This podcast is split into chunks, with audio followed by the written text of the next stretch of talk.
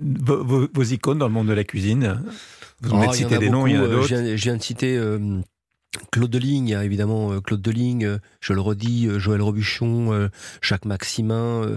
J'ai eu entrevu Alain Chapelle et j'avais été bluffé par le, par le personnage, mais il y a aussi Olivier Rollinger, Michel Brasse, Pierre Gagnère. Qu'est-ce qu'ils ont de particulier? Ils ont de l'audace.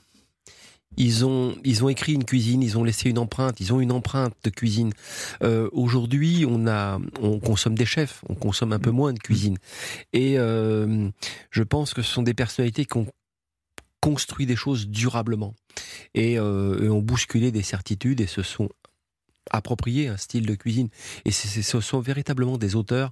Et euh, quand on, goûte la cuisine de, euh, de, de Pierre Gagnère ou qu'on goûte la cuisine de de Jacques Maximin, on ferme les yeux, on dit non mais ça c'est du Jacques Maximin ou c'est du Pierre Gagnère. Et c'est ce que ce que j'aime, c'est ces personnalités-là, ces icônes-là de la de la gastronomie. Il y a une, une signature, une empreinte comme celle de Paul Bocuse d'ailleurs, hein, qui était dans un classicisme, mais euh, quand on croisait le, le, le chef Paul, c'était un homme d'une modernité absolue on l'a oublié, mais on dit non, c'est le bar en croûte. Non, non, pas du tout. C'est un homme d'une modernité absolue et un chef d'entreprise visionnaire et qui avait fait pour apprendre. Euh, non, ce sont vraiment des icônes de cette gastronomie que j'aime. Alors évidemment, aujourd'hui, bah, le, numérique euh, a imposé autre chose, mais euh, c'était de la cuisine d'homme à homme. C'est-à-dire Et je dis au sens large du terme. quoi le numérique dans la cuisine? Bah, Le numérique dans la cuisine, il a amené euh, une consommation beaucoup plus rapide euh, d'une certaine cuisine qu'on croit évoluer mais qui n'évolue pas. Pas beaucoup en tout mm. cas, et puis euh, des hybridations et surtout une, je dirais une, un rythme de chef de plus en plus fort. C'est-à-dire que quand vous prenez les chefs qui arrivent maintenant sur le marché, tous les six mois en gros, il y en a une dizaine ou une quinzaine qui euh, revendiquent un style de cuisine. Alors, on va voir si cela c'est durable. Ça, c'est une interrogation que, que, je vais essayer de, de, voir. Mais en tout cas, c'est comme ça. Or qu'à mon époque, on se construisait plus. C'est toujours votre époque. Hein.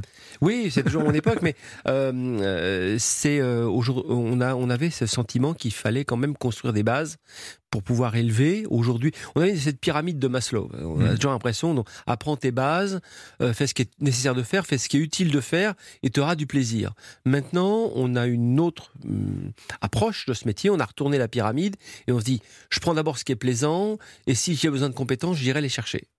Et c'est ça qui est un petit peu euh, aujourd'hui de fort de constater. J'en fais pas une, une aigreur ou une, nostalgie mal placée. Euh, pour moi, ça n'aurait aucun sens.